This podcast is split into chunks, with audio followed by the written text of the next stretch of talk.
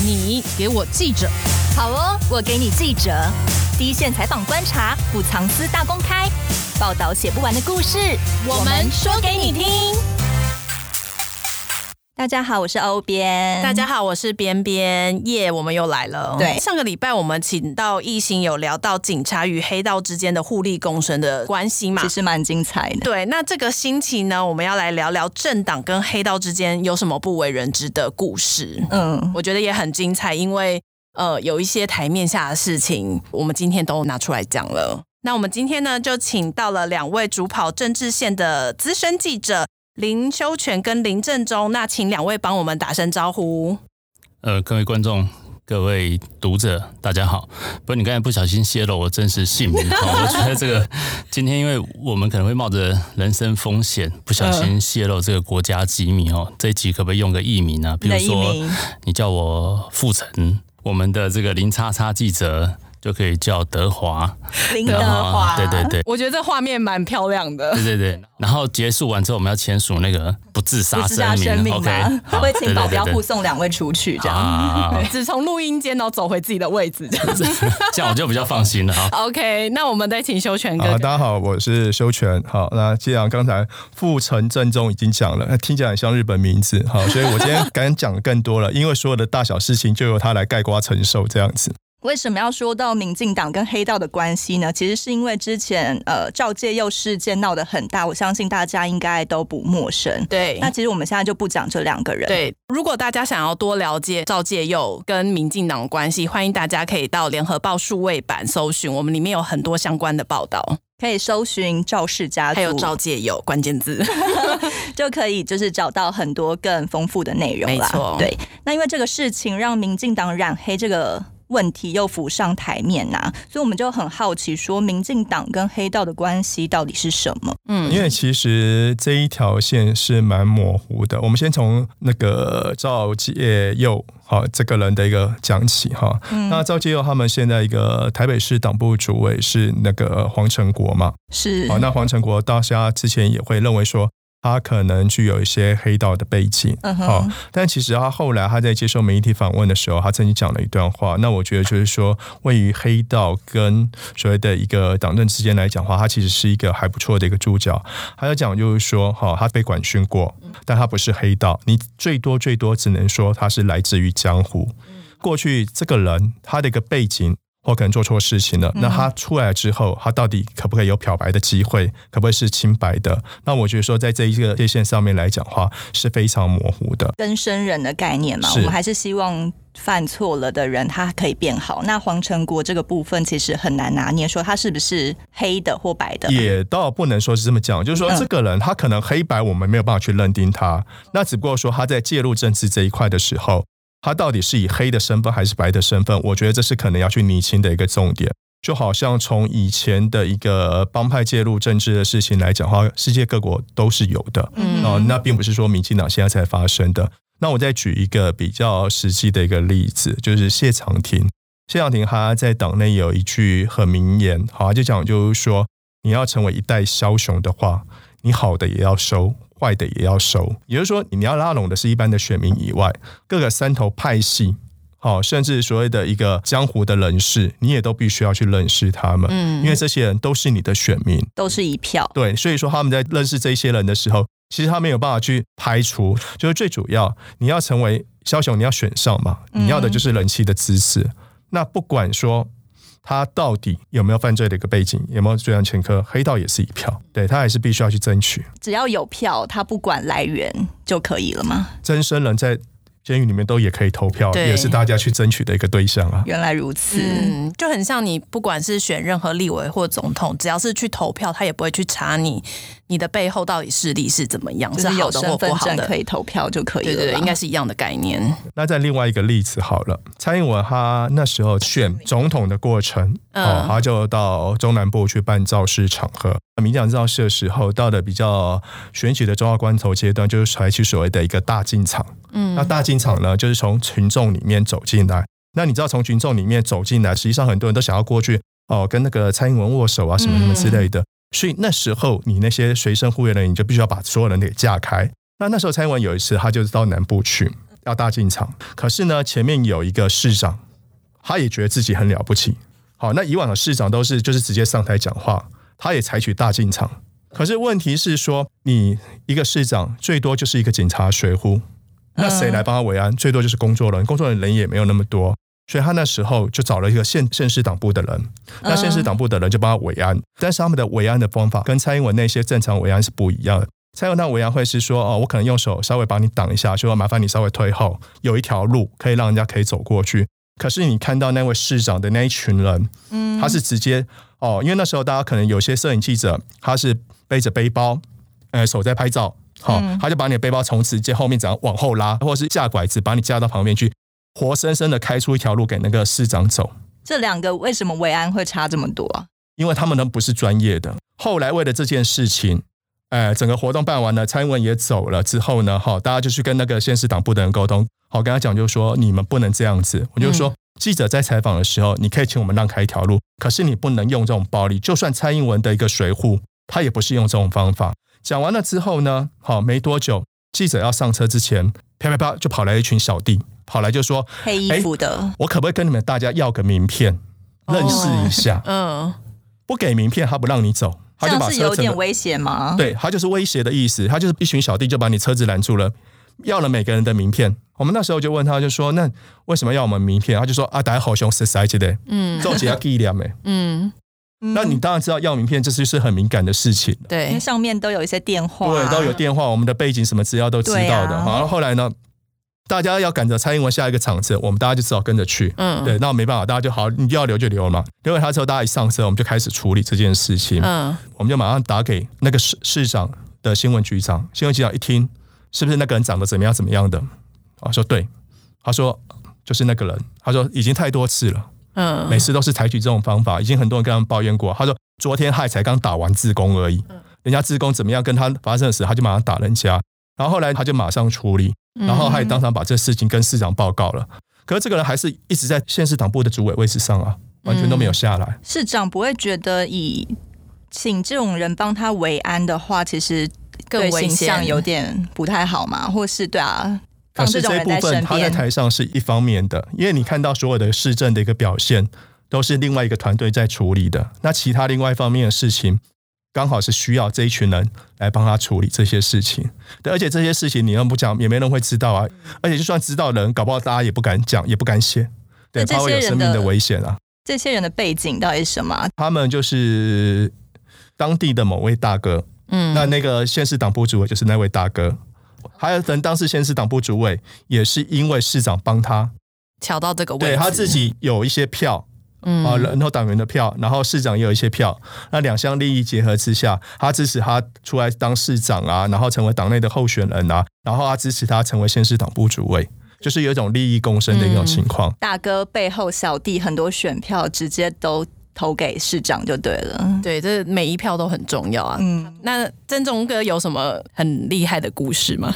我要先声明哈，我都不是当事人，我们也不是帮派分子哦，所以我们现在所讲的、所听到的哈，都是传言，江湖传言，都是转述 再转述哈，梦到的。对，呃，其实哦，真人人物跟黑道的关系哈，真人人物借重黑道，其来已久。嗯，你看，其实从孙中山、蒋介石啊，他们跟青帮的关系哈，这个就知道，这个其实早就有典故哈，不是新闻哦。那电影都有演嘛，你去看电影都知道哦。所以这个也不是很意外哈，因为其实黑帮很好用，然后他们有讲过，就像卫生纸一样嘛，用完擦一擦就丢掉了。啊，真人物就很容易切割哈，因为因为你是黑道嘛。那但是我需要你的时候，你就要来；那我不需要你的时候，就可以把你切割哈。那我听到的哈，我很小很小很小的时候听到一些故事，我可以来这边跟大家来做一些分享哈。好，小时候就有人告诉我说，呃，有一个很厉害的这个政坛的大佬，然后每次生日的时候，都会把线上的记者找来。聚餐啊，唱歌啊，联谊呀，哈，联系一下，然后回顾一下你这一年来写过什么新闻啊？对我，呃，比较负面的新闻啊，他就当面跟你讲，但是他会，呃，几杯黄汤下肚之后，讲话就比较大声，跟你距离就比较拉近了，然后跟你讲说，傅成啊。呃，什么时候几月几号啊？你写过什么新闻啊？嗯、到现在我都还记得啊，很多人都会来跟我反映过啊。他记性很好，欸，他这样是记仇还是记性很好？都有。呃，我是感到无比尊敬啊，不是我听到 跟我讲的人是感到无比尊敬啊。是。然后有一次就是刚好他又寿诞的时候，他又在台上去发表一些感言。那时候刚好就有一个周刊，就写了一篇草地皮的故事，影射说那个草地皮跟他有关。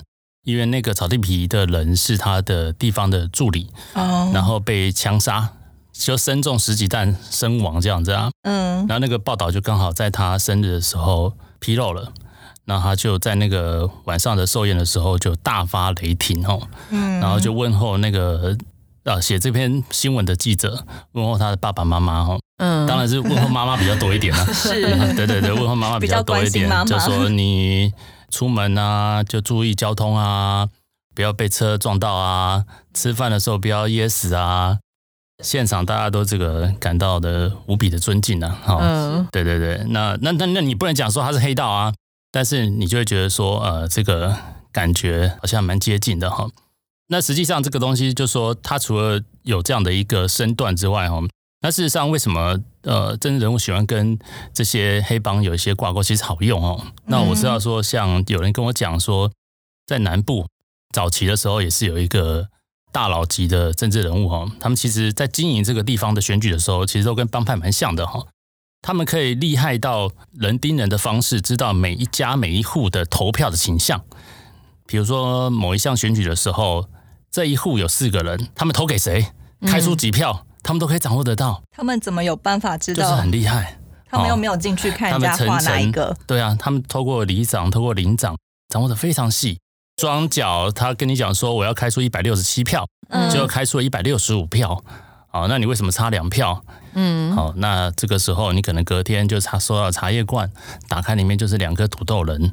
所以是庄脚会收到还是没有投的？就你答应他的，要投没有做到的。那那个土豆人的意义是什么？呃，好吃啊。哦。但是你吃了就有危险啊。哦。这不要再问了吧？你这样问就会被读者投诉说这个主持人很不专业。哎呀，我就是专业的给你们讲。一切尽在不言中。对对对对对对。刚才不是正中有聊到哦，就是那个开票的东西。嗯。其实大家一定很好奇。比如说我承诺你这个礼。应该说这个票箱，哪些人来这个票箱头是知道的嘛？是确定的。对，好，你就是到这个来票箱要开多少票出来？那开的时候通常谈就是说，只你只能高于多少票，不能少于多少票。少于那多少票的时候，你就有茶叶可以喝。那我怎么知道你有没有去投？有两层判断。第一个就是说，我就派人我站在门口开票所，我看这个人有没有来投。嗯，好，这是第一关。但是你进去的时候，我怎么知道你有没有投给我？对，这一关就是更重要的一关。其实他当发现你这个人有问题的时候，他就会跟你讲，你这一张选票进去的时候，你只能盖在什么位置？比如说，我们一个选票格子就是这么大，麻烦你，请你盖在右下角最边边的地方。嗯，因为一般人不会去盖在右下角最边边的地方，就是只要是有效选票区里面，大家通常就是空白区里面有盖在空空白区。对，好，那像之前盖在脸上也算是有效，反正我只要在这一个里面，嗯，他就跟你讲说，你就盖在这脸上，那我就知道这一票是你投的。开票的时候没有这一票的话，我就知道你没有投。就是有一种做记号的概念，就是做记号的概念。嗯，就是当你发现你这个人有问题的时候，他就跟你讲，你你就是投这个位置。等于说他的庄脚要去很确认他手上的那些票，对，到底有没有真的有没有开出来。然后你就会看到在开票唱票的过程的时候，一群人就盯着选票看，看那几个点，特别要做记号的点有没有出来。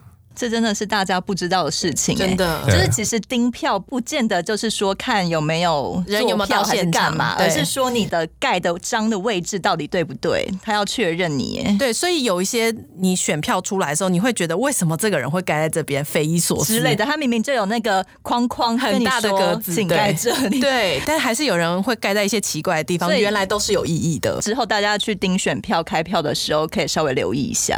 然后刚才那个傅成正中讲的是一个比较温文儒雅的故事，对。那其实大部分的民意代表都是非常温文儒雅，他对记者的时候一定是白脸。早期很多，比如说我们那时候知道正太极那些什么，本来地方派系很多就是跟黑道在一起，是黑道从政的一大堆。对，那民进党当然也有，也蛮多的。好，也不能说很多啦，哈，很多的话我就我就危险了。好，那因为像那时候我们在跑立法院的时候，我们通常认识的就是一些比较正常的助理。嗯，那那时候就是有曾经发生过几个事情，就写到某个立委的东西，哦，他可能觉得你不太友善。那个立委就请你去喝咖啡喽，透过正常的法案助理把你找过去。在去喝咖啡的时候，他的心心力会有什么？那时候也不知道，哦、后来大家才知道说，接到电话要喝咖啡的时候就，就就会比较紧张了。哦，那时候就进去的时候，他也非常客气啊，来来来，这啦这啦这啦，啊，这个安怎？啊，你晓得我黑安呢？哎，我讲，我解释一下，好，啊，个唔是安尼嘞。记者单位就跟他讲说，我怎样是怎么样怎么样。好，那你就听到后面，啊，你这样写唔掉，不是被安怎？后面就有个小弟就站起来了，是助理吗？还是就是后来我们透过那个正常的助理才知道说他是那个的司机哦。对，那那个立委就说啊，你不要紧，不要紧，你坐，你坐，你坐，没代志，没代志。然后讲一讲，那个就说啊，不，你现在没安诺了，马上出来我说输赢了，就是一个白脸一个黑脸，黑脸都小弟来当这样。对，黑脸就小弟就一个一一直在呛你，然后旁边那个立委一直在一直在安抚。安抚他，就其实是比较激动的员工啦，对，所以我觉得他们就是演了一出戏。对，然后后来呢，就是后来事情就慢慢传开了嘛，那大家就是问他助理到底怎么回事，啊，就他的司机啊，嗯，好，然后他的司机啊，平常就是跟他一直在地方上保护他的啊，嗯，车上随时都放一些东西啊，那你立委车上翻东西，警察被临检的时候，谁就会叫你立委全部打开来？对，刚好就是看到立委的脸就直接走了，对啊，没有还有车证。就是即便被拦下，你出示一下车证也都不会有事啊。嗯，对，然后东西刚好都放在车上啊。也是，最危险的地方就最安全。所以后来大家就接到，就是那种立委要找你喝咖啡、泡茶的时候，大家都找理由赶快闪开这样子。这样听起来，其实跑政治线跟跑社会线面临的风险也是蛮大的。那不知道大家初入江湖的时候，通常在写稿会不会需要拿捏什么？我们会自动避开。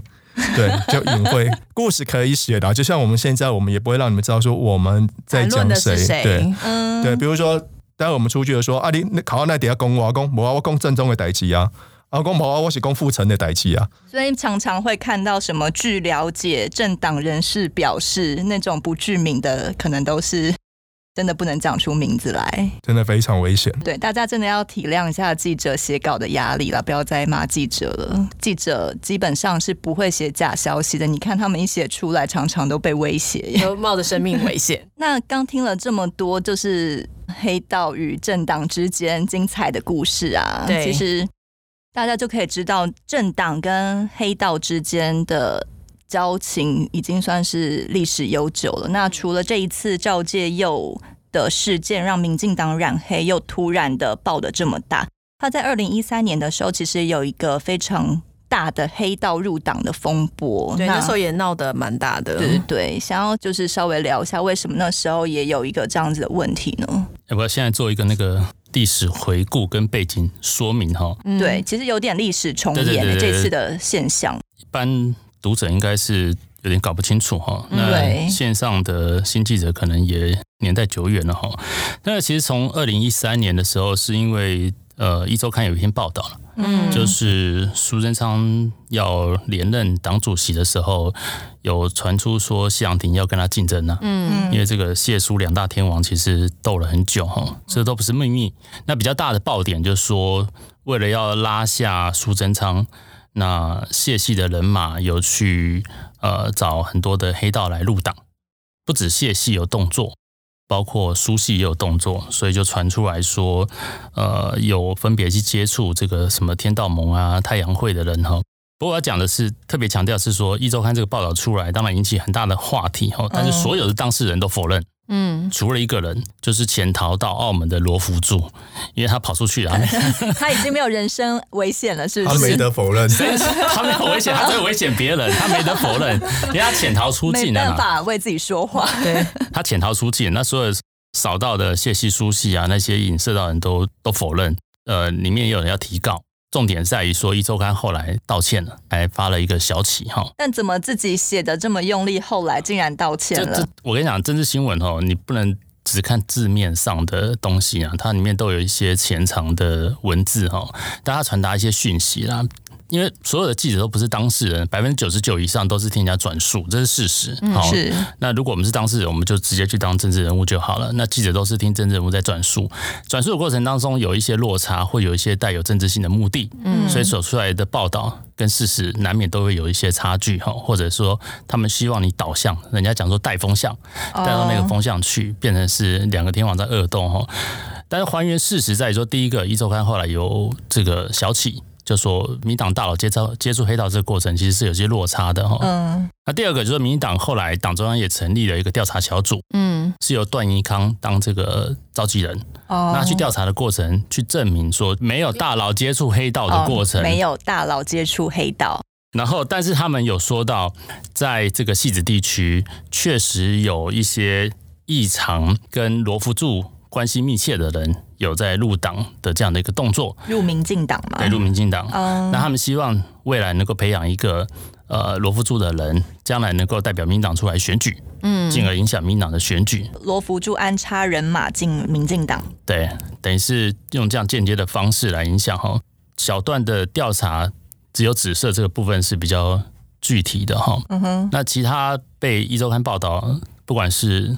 报道的内容或影射的人物哈，都予以否认哈。到底事实是怎么样，只有当事人最清楚。但不论如何哈，在二零一三年确实引起很大的风暴，所以才导致于那时候要去修党规，去严格规范党员的资格哈，从一年提高到两年的门槛哈，就是你变成两年，就是说你至少要缴党费，至少要参与这个民党的活动要两年，就增加你入党的困难跟门槛哈。不是说你只是缴一年三百块的党费，我就可以来投票啊，来来来选举啊。嗯，但增加这个门槛的过程当中，你觉得对现任者是比较有优势的哈。不过我们拉长一点去看，仿佛现在又历史重演了。为什么二零一三年出现过的黑道入党的风波，到了二零二一年又出现了？你去看一点哈，我们这个就是门道了哈。嗯，二零一三年爆发这样的风波，是因为二零一四年要改选。嗯，他们的党职的任期是两年。二零一四年的两年后是什么？二零一六，二零一六，二零一六有什么？选总统，对，还有立委。哦，都忘了。那这两年的党职可以做什么事情？就是去影响党职提名的办法，包括立委选区的席次、立委选举的办法、提名的人数。嗯，这些党的党权是可以影响到公职实质的提名的办法跟实质的这个人数哦。那你看，二零一三年会发生这样的事情，就是因为二零一四会牵动到二零一六。对，那各位读者往现在来看，嗯，二零二一影响的是二零二二的选举，二零二二的党职会影响什么？二零二二四的，二零二四是什么？总统大选跟立委，所以是不是又重来了一次？一对，对，所以历史为什么不断在重演？它是有脉络的，只是说它的细节跟人物。人设可能不太一样，嗯，但事实上那个脉络是一致的。那今年更有趣、值得是关注的，在于说，二零一四年的时候，民党是在野党，嗯，所以他们基本上认为党主席是比较接近总统大选候选人的这样的一个角色。那现在民党是什么？执政党，嗯，二零二二到二零二四是后蔡英文的最后两年，对，因为蔡英文已经不能选了，对。这个时候就是下一个接班人的时代要出来了，嗯，所以看起来好像是党内的风暴哈，嗯，但这一次的厮杀，因为牵涉到民进党执政党的这个权力，所以他的厮杀一定会比上一次更严重，而且更粗暴哈。那后蔡英文时代已经注定是一个战国时代哈，其实你从这个黑道的例子可以看得出来。越接近选举的时候，那个火花一定更激烈。我是可以先预告，接下来如果还要谈到相关的题目的时候，再 再再讲，对对对，我再要再改另外一个艺名了。傅成刚才也有提到说，其实那时候二零一三年有修改入党的办法是两年嘛？对。但其实我们有关注到，在四月的时候。入党两年的条款又改成一年的条款，对，那他这样子的做法也是有什么原因吗？呃，这个党内一直在讲了，说某特定派系，呃，要把它降低一年的门槛。你等于是说，二零二二要能够投票，你二零二零就要开始布局，就要开始入党，就是要找人进来了。对，对所以你把它缩短为一年之后，你只要二零二一到二零二二这一年的时候，符合入党一年的资格，你就有投票权了。所以一修改之后，你只要有准备的特定派系，它就有利啊。嗯，那你就可以看得出来。那种派系在突袭别人嘛？因为我有先准备了，对，因为其他人可能本来还两年前还没有开始准备的时候，他就觉得这次可能没有望了。对，结果现在没错，改成一年之后，我想说哦，我机会来了。直接来讲就是成本的问题了。哦，对，原本你就是你养一个人头党员，你比如说一年的党费。三百块，三百块，对，那你养两年就是六百嘛，嗯，那你两年变成一年的话，你的成本降低一半嘛，一半真的，对，这是一个成本的问题。那另外就是一个时间的问题嘛，嗯、你来得及去影响一些，来得及去改变一切嘛，对。那因为如果说你按照民进党的一个生态来讲的话，大部分的一个党员大户，大部分的一个派系都是很长期的、很稳定的。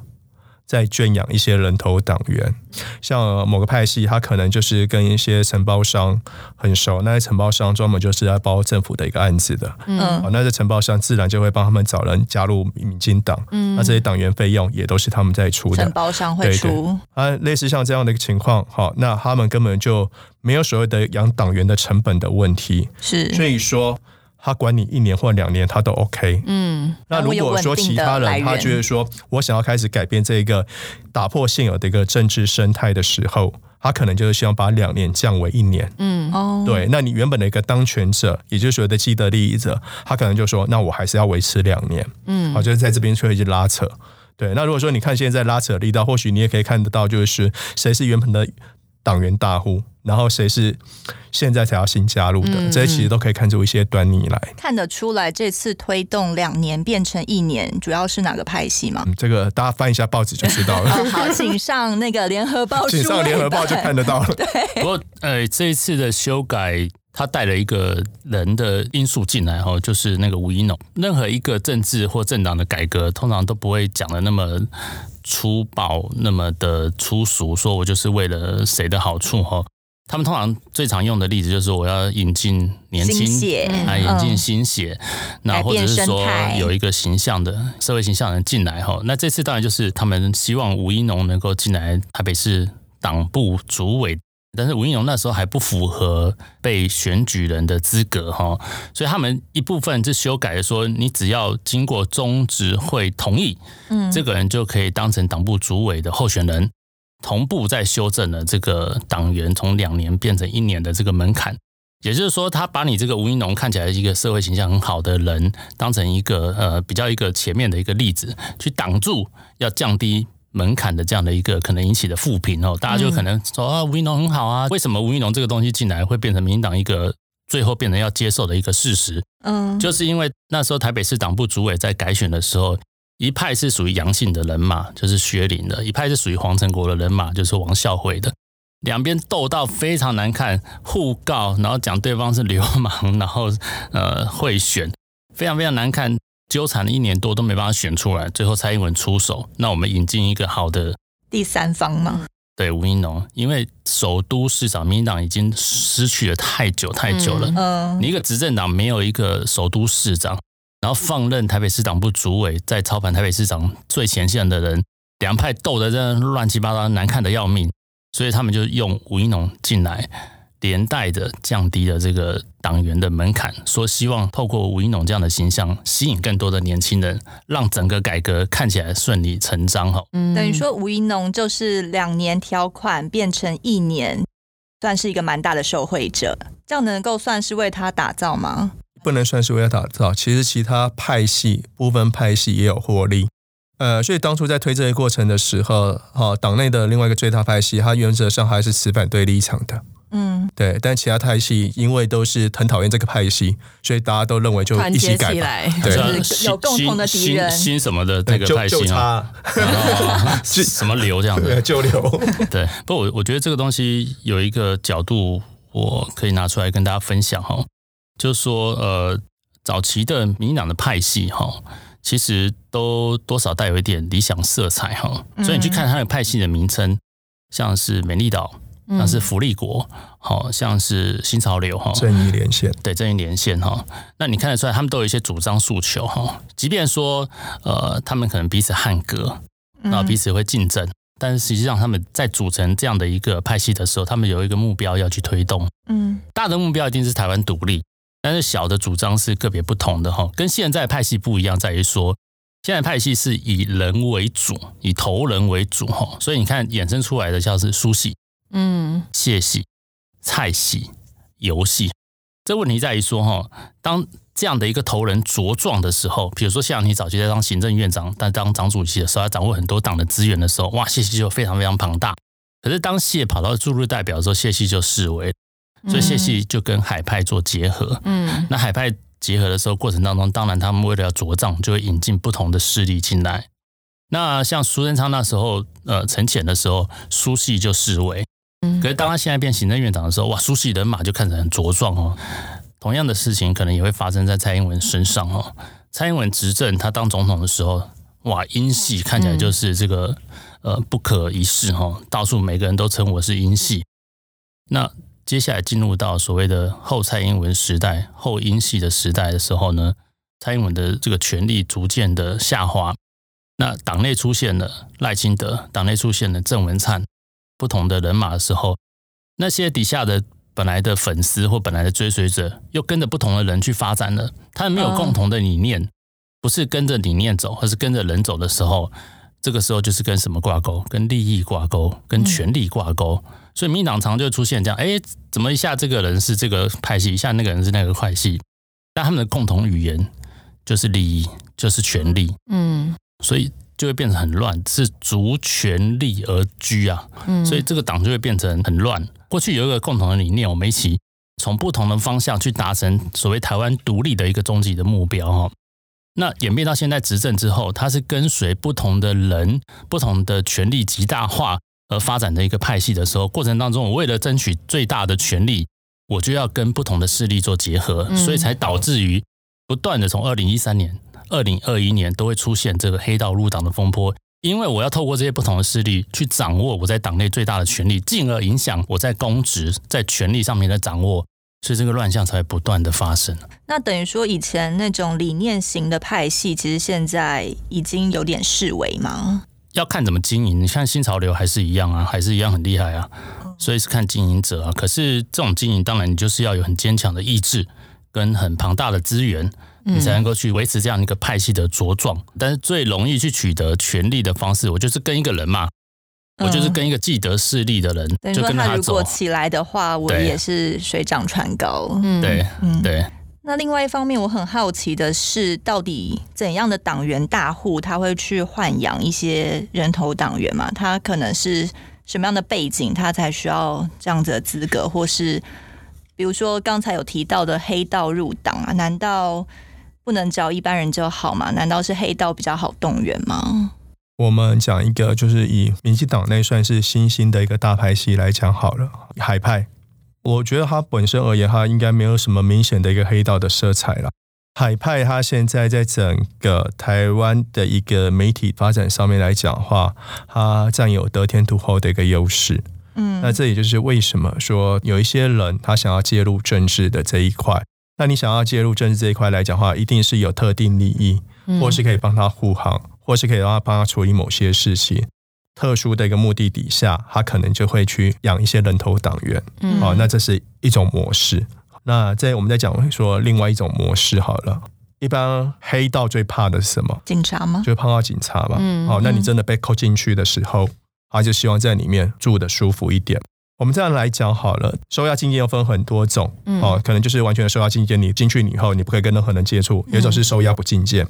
原则上，他的身份应该是只有他的家属可以来可以来看他。嗯，可是呢，因为那一些人也可能担心说啊，你会不会把我这个线头给供出来？嗯，他们就会想方设法去跟他讲啊，你不要担心，我会跟你处理。嗯，那其实这些东西你怎么去见？很简单，你只要找个立委帮你开个证明，拿到看守所，他们就放你进去跟他碰面了。嗯，黑道就想说，哎，我可以认，如果说我帮这些人的话，那以后他们也可以帮我。再另外一个。你想要申请到外监，啊，那有所谓的一个就是审查委员会，那审查委员会的预算，立委在审，所以说他们在做这一方面的事情的时候，如果说朝中有人，当然是好办事的。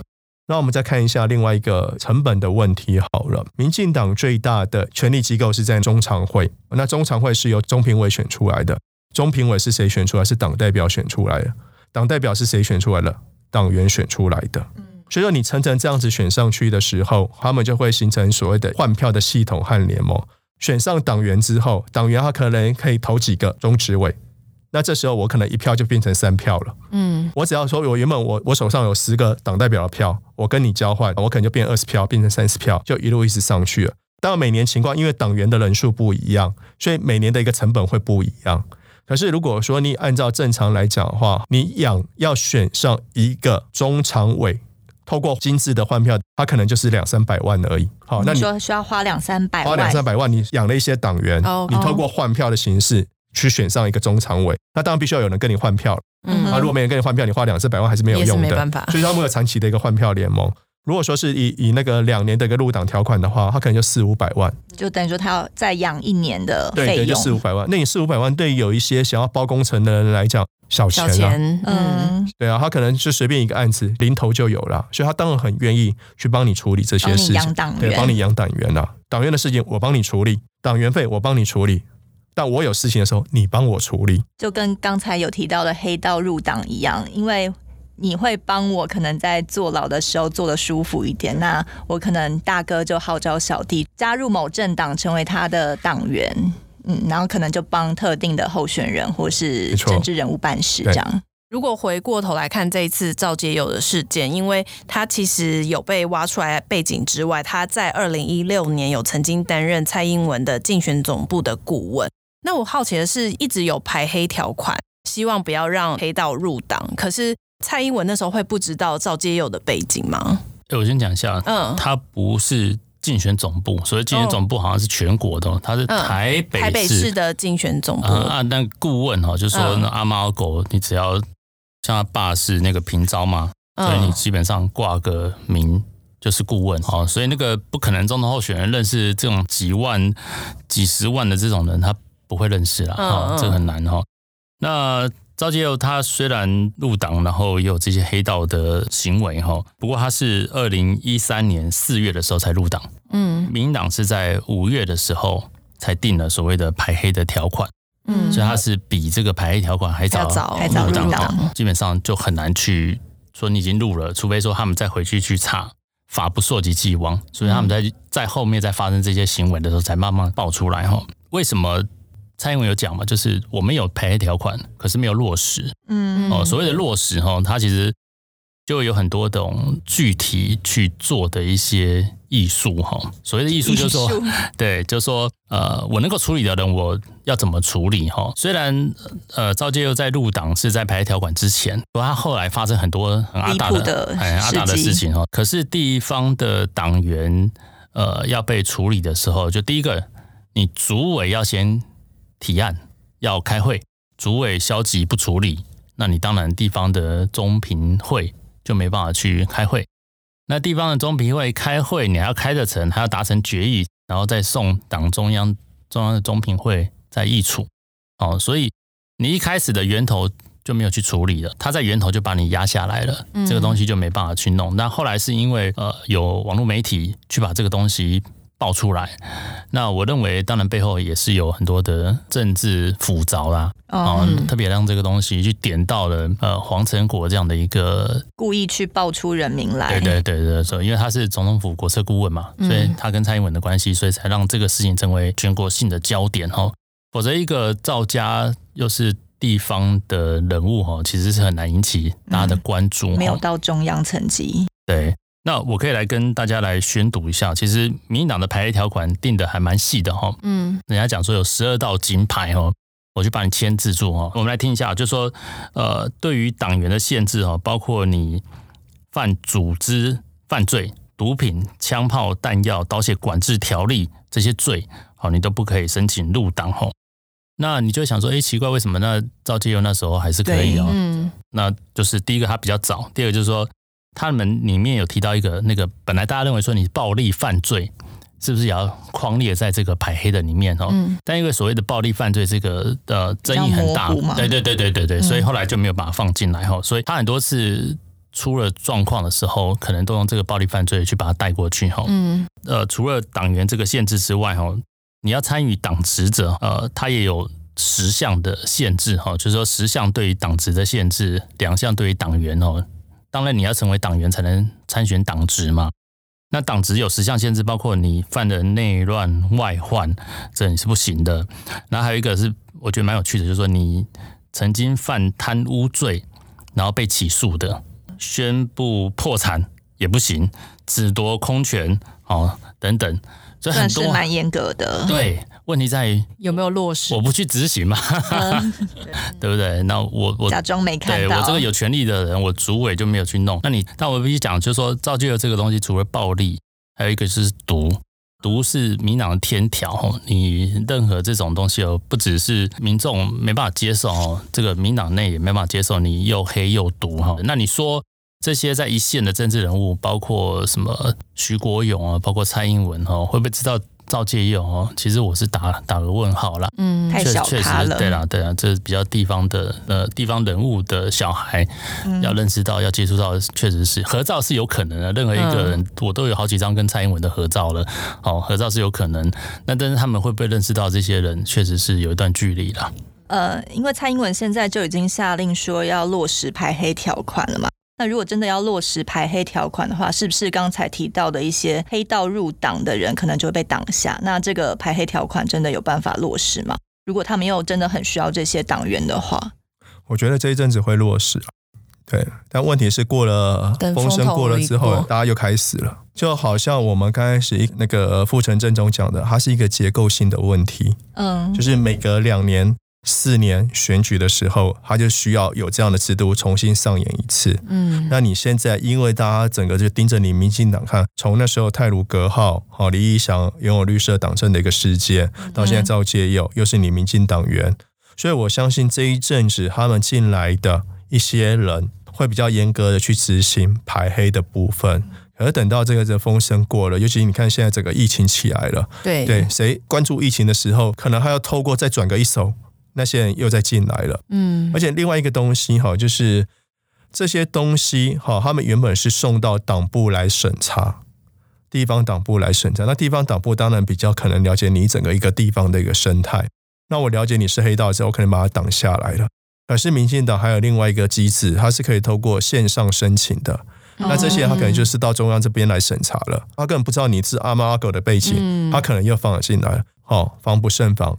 那刚刚听了这么多啊，我觉得大家可以多关注的是排黑条款到底民进党有没有真的落实，然后以及刚刚那个傅成正总有讲的牵动到两年后，就是有关于总统大选，那到底这些人会不会有一些影响？我觉得大家都可以多多关注。